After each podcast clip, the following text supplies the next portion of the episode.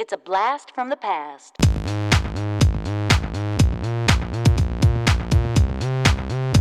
This is the Escaping the Cave podcast. I'm your uh, friendly host, Todd. Thanks for clicking in. A little bit of a break there, resting the voice, trying to take this a little bit slower so my voice will hold out a little bit longer. I got to thinking about that last segment. That was, boy, that's right. That's dead on.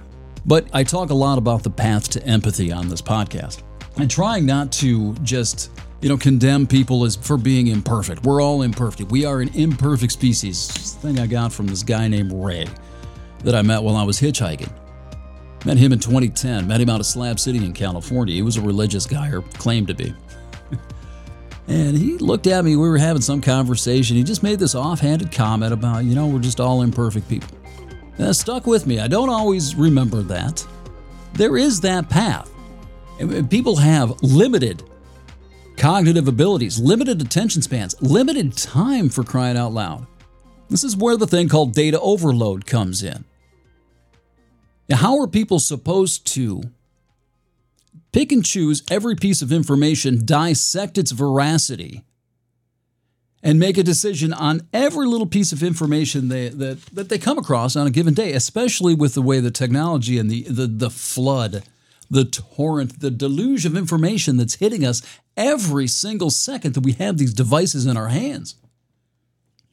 You drive yourself crazy.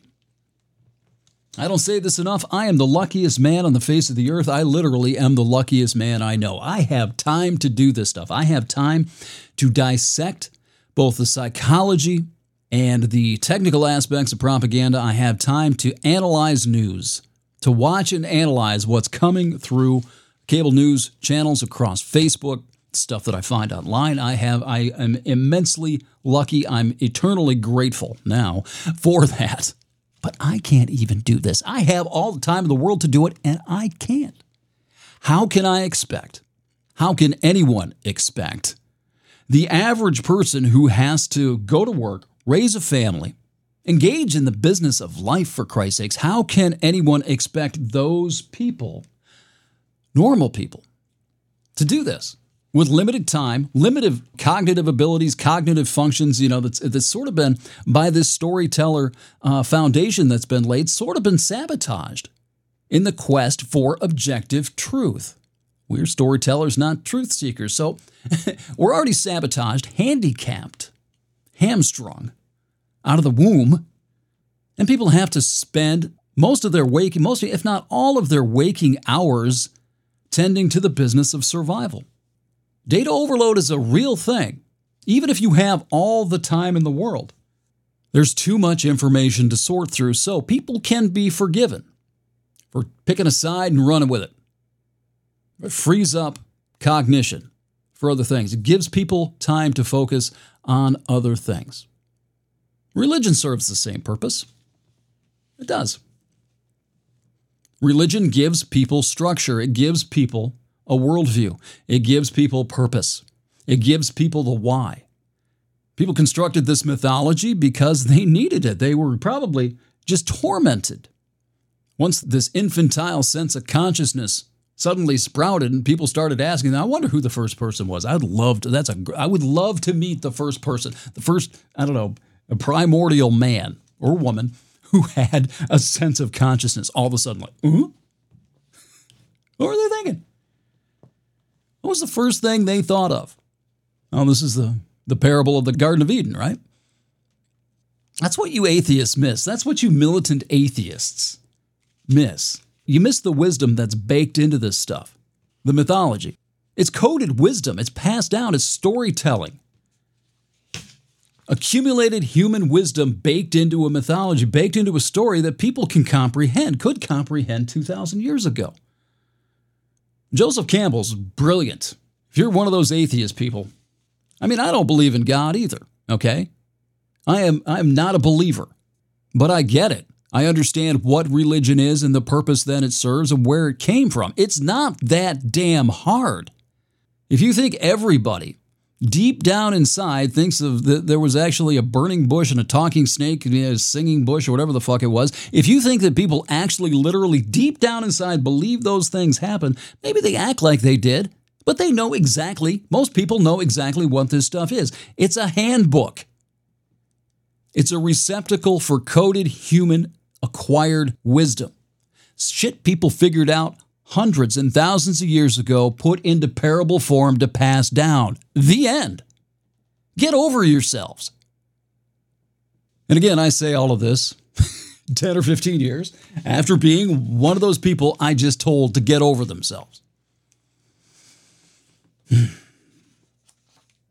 I'm going to get into it's part of the, the, the God devil thing, I think. One of the most frequently used slurs lobbed at me is that I'm arrogant. That I'm, you don't think you're ever wrong. Oh, I have a rebuttal for you. I, I, I go back and forth whether or not I want to use it because, oof. Anyway, when I speak of data overload, I mean, again, we're cognitively ill equipped and drowning, drowning in useless data. There's an episode back there from 2019 the DIKW pyramid data, information, knowledge, wisdom. Data at the bottom, the foundation. That's how much is out there. There's so much data. You sort through the data, you get to information, you, semi useful information, at least useful information. Up from there is knowledge. You put it together into something. There's another step beyond all of that knowledge and its wisdom. Very few people get to that. We are awash down here swimming in the sewage of disconnected data. And it's been made worse by these devices again because there's constant streams of useless, disconnected, deceptive, commercialized data being thrown at us each and every second, not, not minute, every second of every day. Walter Lippmann was talking about this, Mencken talked about this 100 years ago. With the advent of radio, they were talking about, oh my God, people are getting flooded with information. The newspapers, so many newspapers out there. How are people going to keep all this shit straight? They can't. This, this hatchet, Edward Bernays in the 20s. You think Bernays? Edward Bernays, the father of propaganda, or the father of the public relations industry. Again, I'll tell the story every time I say his name, I imagine. But he literally coined the phrase public relation using that term literally properly. He also literally proper use basically to, not basically, he literally took the word propaganda and rebranded it public relations. Literally. Do you think him doing that in the 1920s? The advent and the rise of radio, electronic communications? Do you think that was a coincidence? I mean, he used the stuff from World. He saw what happened in World War One how the government used propaganda to build public support for entering the war in Europe. And he, well, we use this for other shit, man. I don't have to use it for war. We can sell shit this way. Politics, right? He saw it as, as, as a noble thing. Building public opinion, crafting proper, right? Correct public opinion based on these, these elites up here. These altruistic elites that's a better word, who only had the public's best, best interest at heart. See how that went. Anyway, useless data, data overload. Personally, I still see myself as a truth seeker. Of course I do. We all do. I don't know if I want to run down this. I may just edit this part out. But it's, I mean, it's pretty obvious anyway, I guess. My thoughts have increasingly been toward, uh, to be blunt, to become an anti woke propagandist myself. I planted my flag. I have an episode back there that says the one where Todd plants his flag back in, I think, uh, November, October, November. Just taking off the mask and doing it, right? Even away from the propaganda material. Just go. Why not? I mean, if it's a hopeless endeavor anyway. And that's why. The, the why is simple and it's right there. I just said it the hopelessness. Do it out of clear self interest as well. At least that's honest and genuine, right? At least that has a goal, an achievable, maybe, goal, self interest, something to fight for instead of futility. At least doing something useful by campaigning against something with my voice. It's kind of what I do. I find something bad that I don't like. I mean, I used to be the Tea Party, used to be George W. Bush, and now it's become this wokest plague, infestation, insurgency. I believe in free speech and free thought. Anyway, the key word in that last paragraph was hopelessness. Feeling waves of hopelessness for years. Didn't want to admit that an anti propaganda campaign is futile. The stuff that I'm talking about right here, as far as self awareness and metacognition, it could work. It's the only thing that can work. Is it gonna? Really, if I'm being honest, I don't know that I have any hope there. Other than, I mean, why am I doing it? Just to say it. Just so I can go back, maybe in 20 years, and say, told you. Maybe that's why I'm doing it. I don't know, but I don't have, I have virtually zero hope that any of this material is going to make one iota of difference. Uh, I go back to that the podcast, maybe 119 or whatever it was, when I was talking about why I've lost the motivation to do these podcasts. There's no hope. What good am I doing? climbing a mountain that doesn't end. Well, some point, you just stop, right? Oh, this looks like a good place to sit, right? That's the one thing that human beings need. They need the struggle, sure. Talked about the Dostoevsky thing from Notes from the Underground. But there's also got to be a shining city on the hill. Every ideology, every uh, religion has it. You have to have a goal. You have to have something that you're trying to reach. The propaganda material is unreachable. People don't want to hear it. I understand that. I'm not deluding myself into believing that this material is anything anyone wants to hear. Very few people are going to be open to hearing it. It sounds like I'm attacking them individually, and sometimes with my language, well, some of that's my fault, but it's the truth. So, what's the point? I've asked myself that repeatedly, repeatedly, repeatedly. I am not Mr. Congeniality. I am not Jonathan Haidt. Jonathan Haidt, I admire this man because what he does, but uh, more because, or maybe even, maybe even more, I don't know, but the way he does it, his tone, the way that he can, I just can't do that. That's not who I am. So what's the point, right? There's lack of hopelessness. There's a lack of hopelessness. I wish there was a lack of hopelessness. There's a lack of hope. So the thoughts have been to, yeah, well, why not just why not just lean into the anti anti woke shit? Just lean into it. And I have increasingly over the last three years. It's sort of taken on, I, I haven't even consciously, well, kind of, I guess I have here and there, but whether I consciously decide to or not, it's kind of where that stuff tends to head. Because that's the immediate threat that I see right now. When I think about American values, liberal values, the classical liberal, not today's, you know, performative liberals, liberal values free speech, freedom of thought, free press, freedom to dissent, the freedom not to believe. and then I started thinking of my own self interest. Being a straight white male, I, I just don't understand. I don't have kids, I never spawned. Thankfully, I always say. but if I had, I don't understand how woke white people with children, especially little boys, can follow this shit. It's basically what you're saying when you say that all white people are oppressors is you're saying your little boy, your child is you you oh my god, you hatched a white racist oppressor.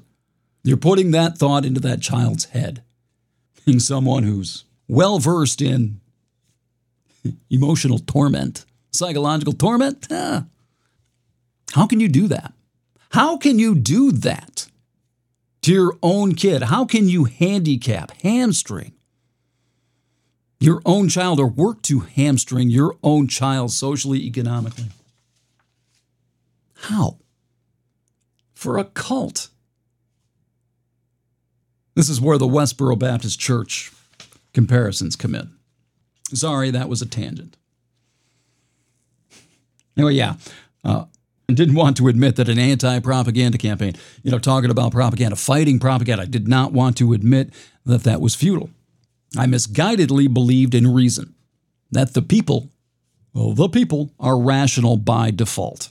I believed that for a long time. I believed people wanted the truth. That's been obliterated. Jacques Ellul showed me that first. Then uh, others that I found other people who were not selling an ideology and not pandering to the wisdom of the herd. Got a video back there on the wisdom of the herd. In a nutshell, everybody thinks people are stupid. Everybody's out. People are so dumb. Some people are just so stupid. Oh my God, people are just dumb. But somehow, there's a philosophy out there that you put all of those people into a group, into a herd, into a flock. And somehow, despite the fact that everybody knows mobs are stupid, somehow the people, when congealed together, become wise. Really? Do they? Anyway, I found a bunch of people were not selling the political scripture, We're not trying to preach a doctrine, We're not trying to lure people toward that utopian democratic bullshit. Most of them were 100 years ago. Very few people that I read. I do read contemporary people, but most of the people that I'm getting this stuff from, I got, they're from, yeah, a lot of them are from 100 years ago, some a little longer than that. But these are people who experienced, especially with Lippmann, Mencken, and uh, even Bernays, uh, to an extent, these are people who experienced uh, technological changes in their society, rapid changes in their society, and saw what it did to people. The effects haven't changed. It's just the technology and the and maybe the intensity.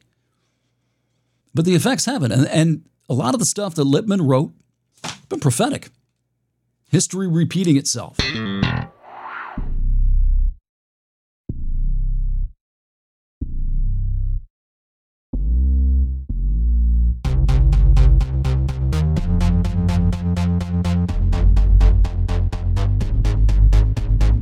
I'm sure many, if not most of you, have seen The Matrix, right?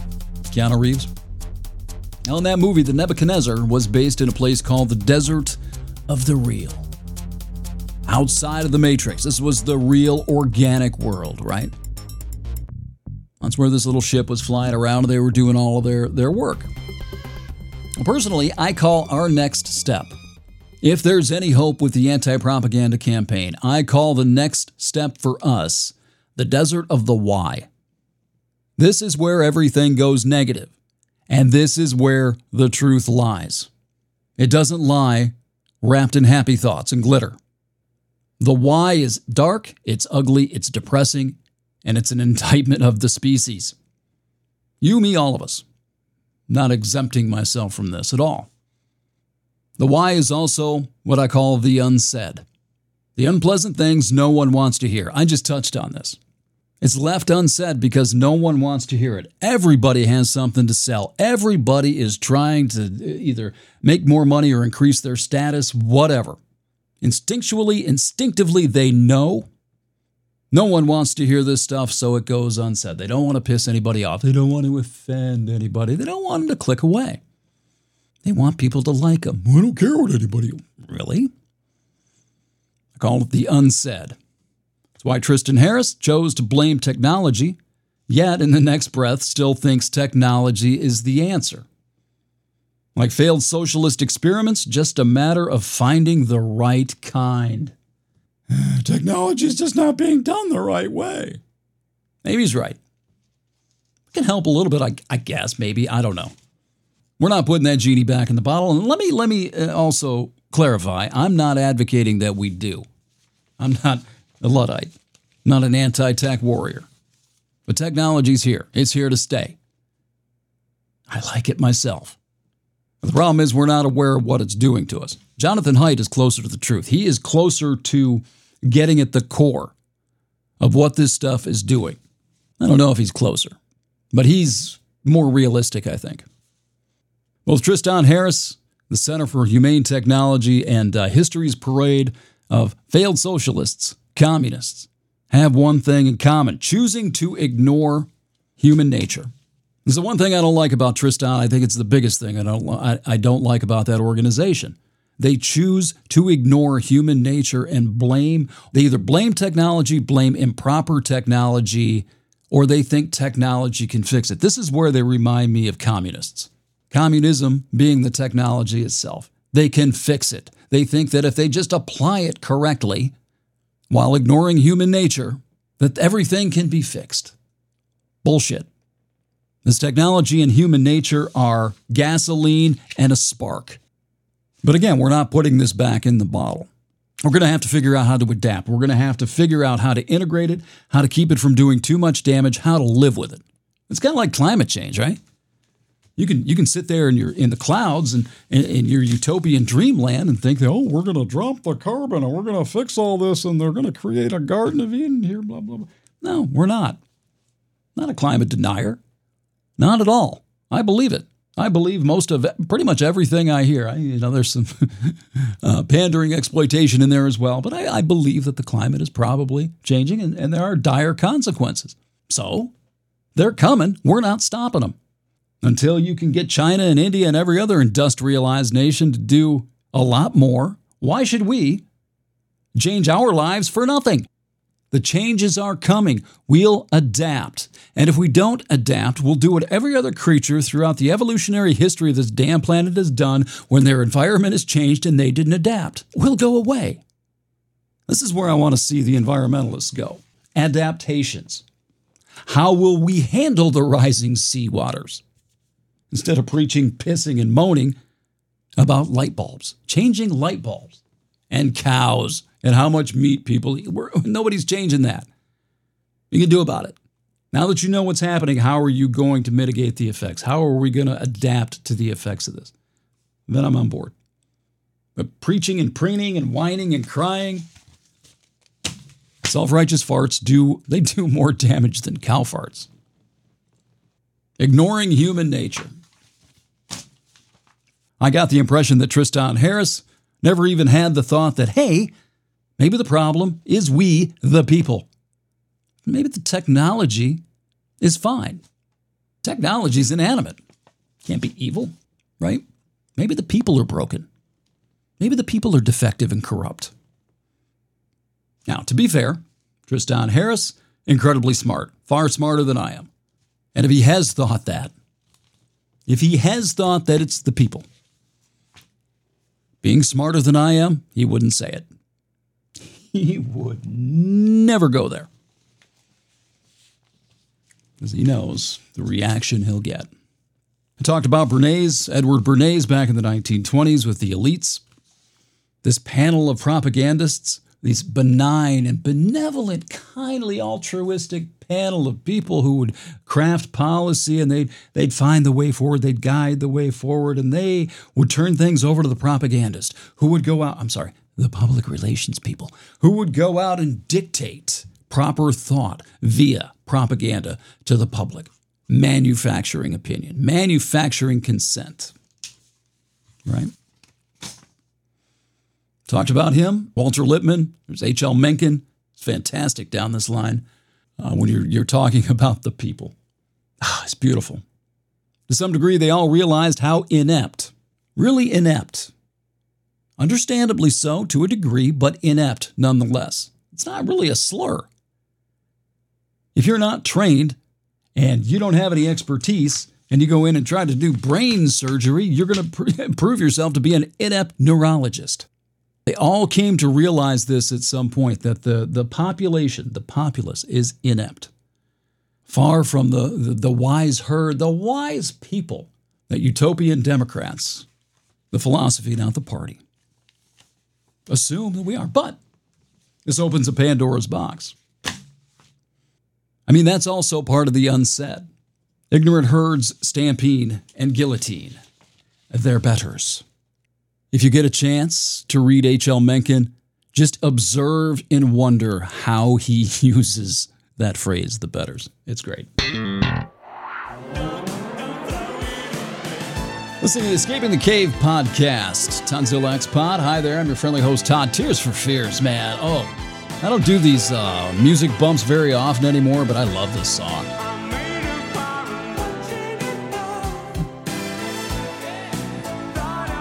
Love this song when I was a kid. I was probably 13, 14 years old. Tears for Fears big back then. Everybody wants to rule the world. Oh, it's a great one. Got some deeper cuts that are pretty good too, but I remember when I was a teenager, I couldn't tell anybody that I liked this song. It's like all my friends were like listening to Metallica. it's really weird. And some of that tribalism bullshit, right? That pressure we put on each other. You start you learn it as a kid. I can't like that. What are you, gay? It's a great song.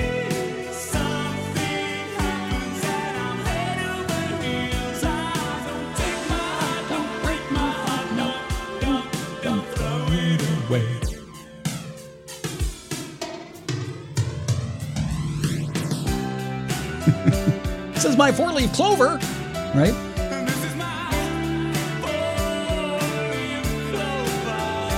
You know, the thing about that is, you learn those things when you're, you're I don't know, your little cliques start forming when you're, I don't know, elementary or middle school or whatever it is. And I always thought that people would grow out of them. Oh, my ass. I am 52 years old. I still know people that'll want to call me the FAG word I tell them that I like Tears for Fears. I guess that works with. Sure. Wow. Funny how that popped up. Maybe that helps with the ideological silos that we live in. Maybe we just continue that. Maybe we take that whole application and apply it to ideology. How can you be a liberal who thinks abortion is murder? Be like having your, uh, you know, Metallica friends and telling them you like Tears for Fears.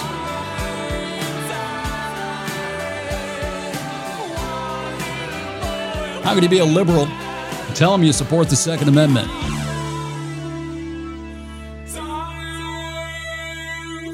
I mean, you could, but uh, they won't call you the FAG word these days. They can't. They're going to shame you a little bit. That's for sure. You'll keep it to yourself. You won't stand up. Maybe this is what's going on with wokeism these days, huh? That clickism. You can't be seen thinking another way or liking something that's uncool to your group. Yeah, we never grow, grow that shit. I'm about the cliques of high school, middle school, make those cliques last throughout our lives in some way, shape, or fashion. I haven't hit my 60s or 70s as of yet. I'm not really looking forward to that, but I wonder if they go away at that point. I mean, I feel a little bit less. I mean, 15 years ago, I'd never say this on a podcast, right? Especially a podcast that I know some of my friends listen to. But if you think I'm the FAG word because I like Tears for Fears, I think you know what you can do. Incidentally, the FAG word needs to be liberated. It has nothing to do with homosexuality. Sorry. I missed that word. Little housekeeping here. I'm talking about Bernays, Lippmann, and Mencken and how they're, you know, preaching the gospel of how inept the uh, populace is, how unwise the herd really is, and how it needs, you know, guidance. Longtime listeners will notice a bit of a discrepancy here, maybe an inconsistency in my views on the Second Amendment. And I am legitimately confused about this. Second Amendment, I'm sorry, the First Amendment. Free speech is what I'm talking about. A couple of years ago, I was talking about how social media and the informational anarchy of the digital age, data overload, not being able to tell what's true, what isn't, was going to usher in social media censorship. Yes, they do call me Toddstradamus every now and then, and that's why. It was obvious this was coming. There's going to be a crackdown on free speech.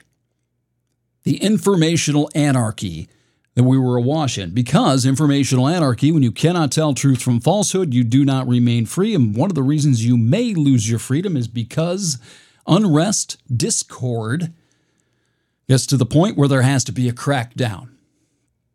And eventually, the powers that be, the gatekeepers, will return. That's what I was saying a few years ago. And a few years ago, a couple of years ago, I said that I kind of supported that.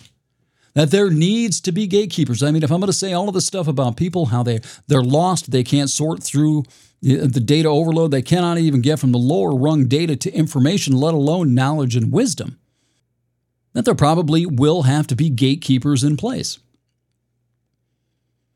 Now, as we sit here on August 7th, 2023, I am a free speech absolutist. I don't know how to reconcile this, other than to say that I think part of my problem, part of my uh, cognitive dissonance here, has been triggered by the woke flake surge of the last four or five years. The crackdown on social media and information, disinformation, and what's being called disinformation, improper speech, hate speech. Oh, you're being a bully, you're hurting feelings. All of the stuff that's arisen, particularly since 2018, 2019, especially since George Floyd, though, right?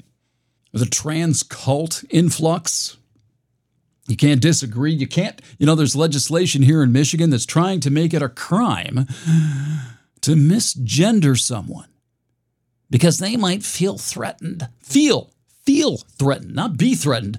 Feel threatened, a subjective term, a subjective feeling that anybody can vote anytime they want to criminalize that.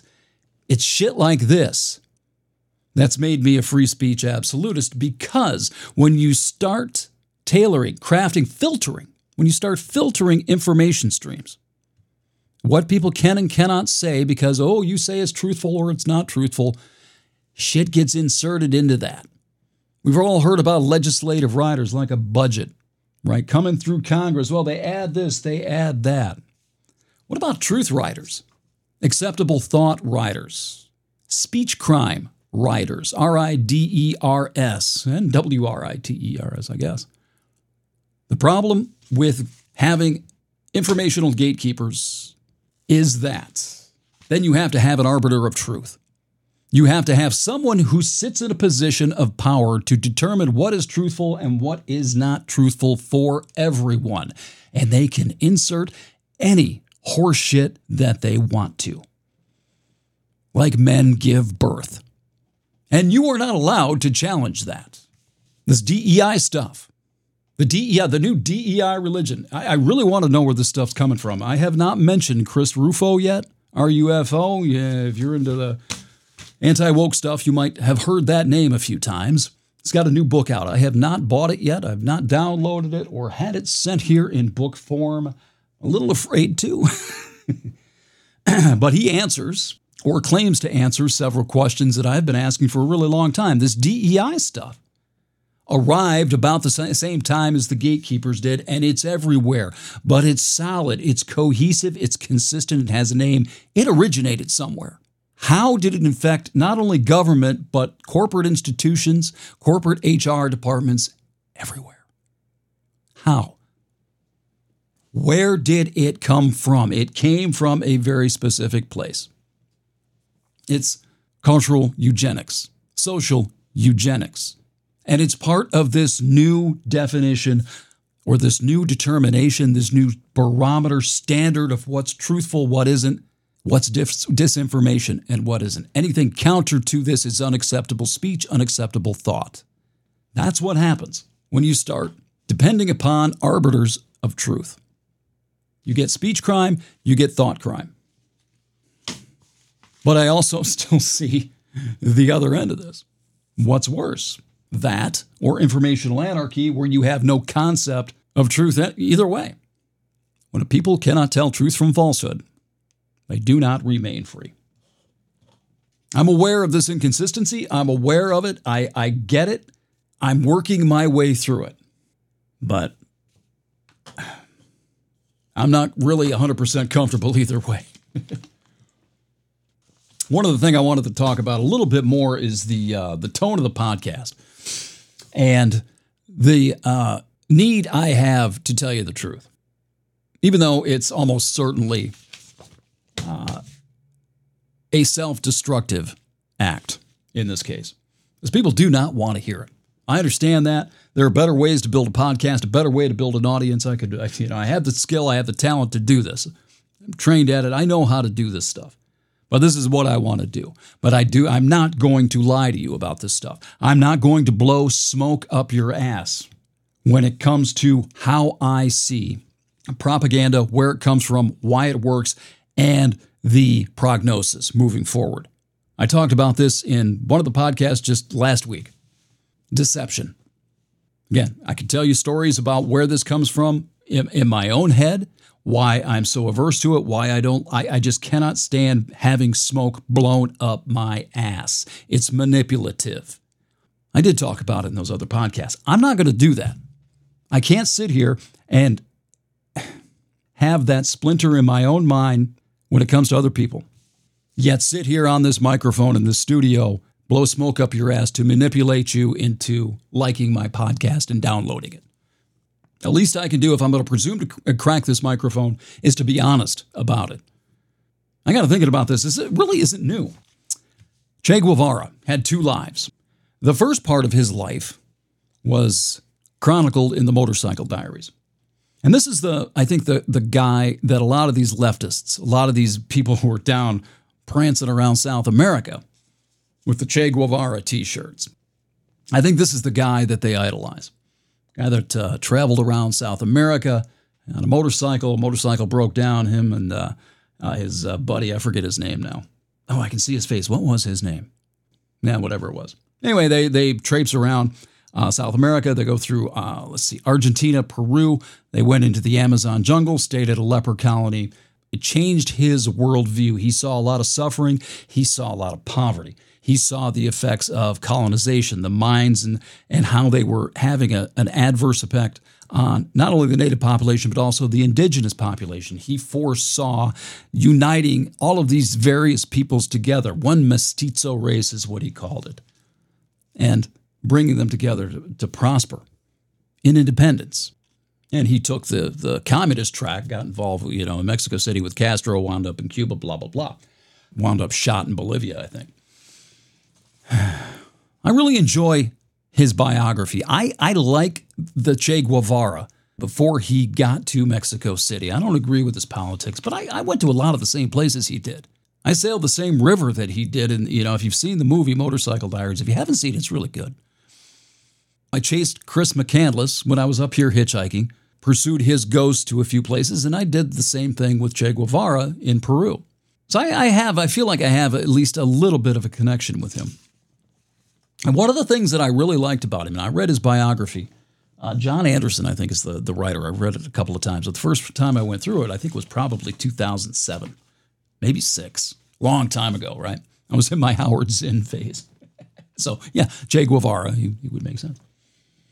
And one of the things that I really liked about him, he wouldn't lie. He had he made people very uncomfortable. Specifically, uh, uh, Alberto, whatever his name was, his friend, because people would ask him questions, or he would be in a situation where social convention would say lie, bullshit these people, grease the social wheels, but he wouldn't do that. He was adamant about telling the truth. There's a scene in the movie where they're staying with this guy in Lima a doctor or something. And they're staying and they're reading his books, and they're having these, these political conversations. But this doctor also was writing a novel.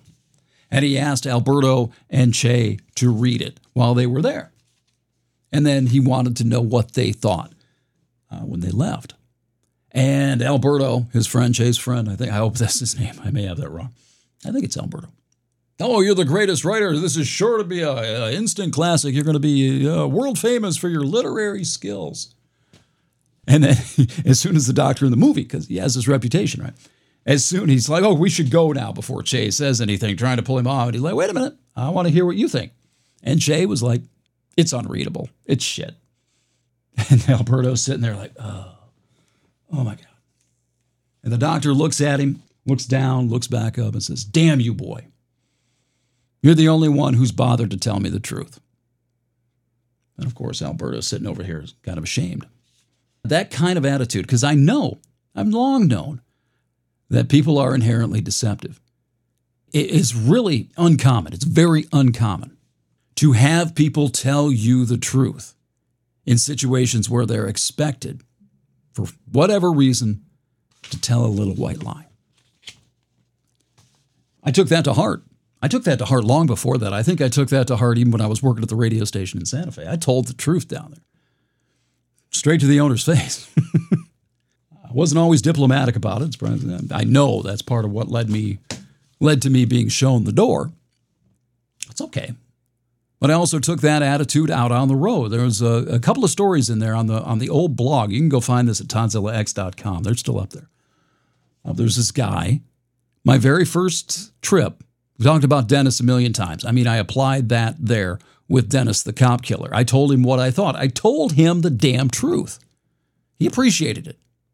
That same trip, leaving Colorado, I got a ride with a guy into Wyoming. He stops at a bar and he's just being he's just being an obnoxious shit.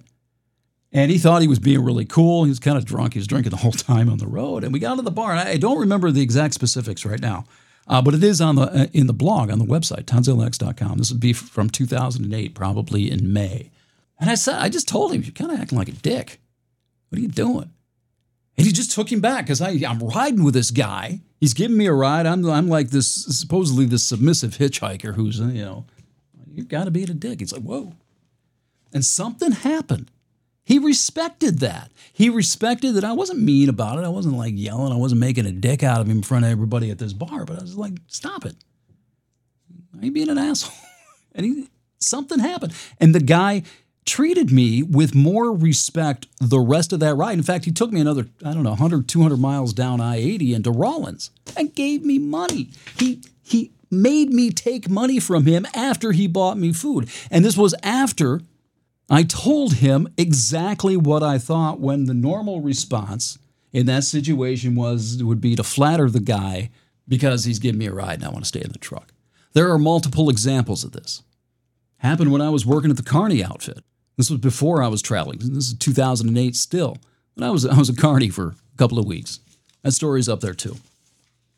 But I there was a bully that was in this carny group.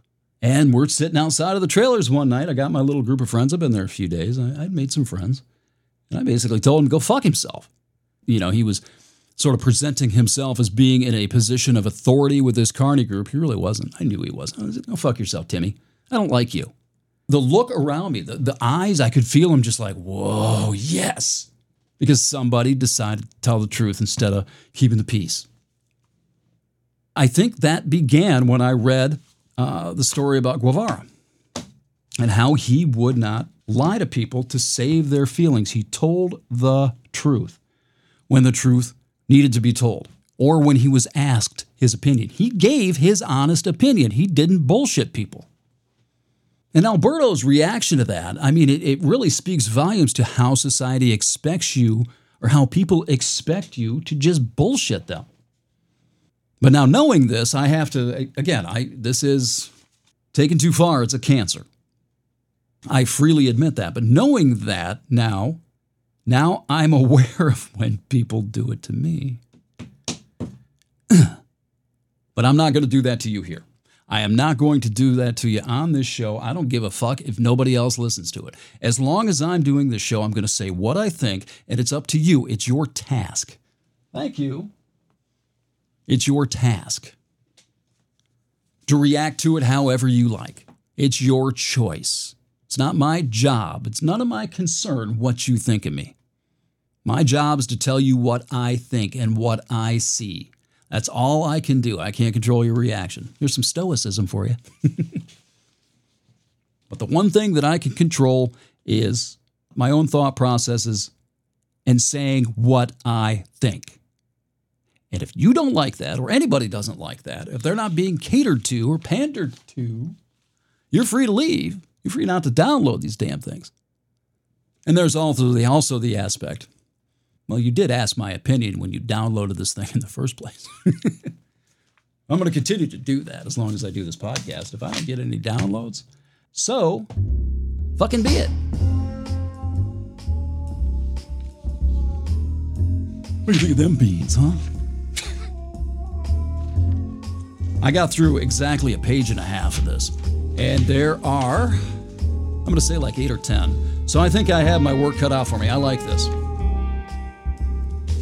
It's sort of a rehash of old material, but not really. Maybe it's updating the premises. I may do this metacognition and killing Oz piece. I have that with the uh, other propaganda material. I may do that in between the next ones, but I know where I'm going next. ToddzillaX.com. That's where you can find all of those uh, old blog posts from the traveling days. Some good stuff in there. Really good stuff. Lots of fun. EscapeOfTheCave.com is still up there. I don't know why I'm mentioning it because I'm not doing anything with it. Toddzilla X at Substack. That's where you want to go. There is a Facebook page. There is absolutely no Twitter, no other social media of any kind other than YouTube. That's sporadic. Hmm. Look for another podcast soon. I have a roadmap. Till then.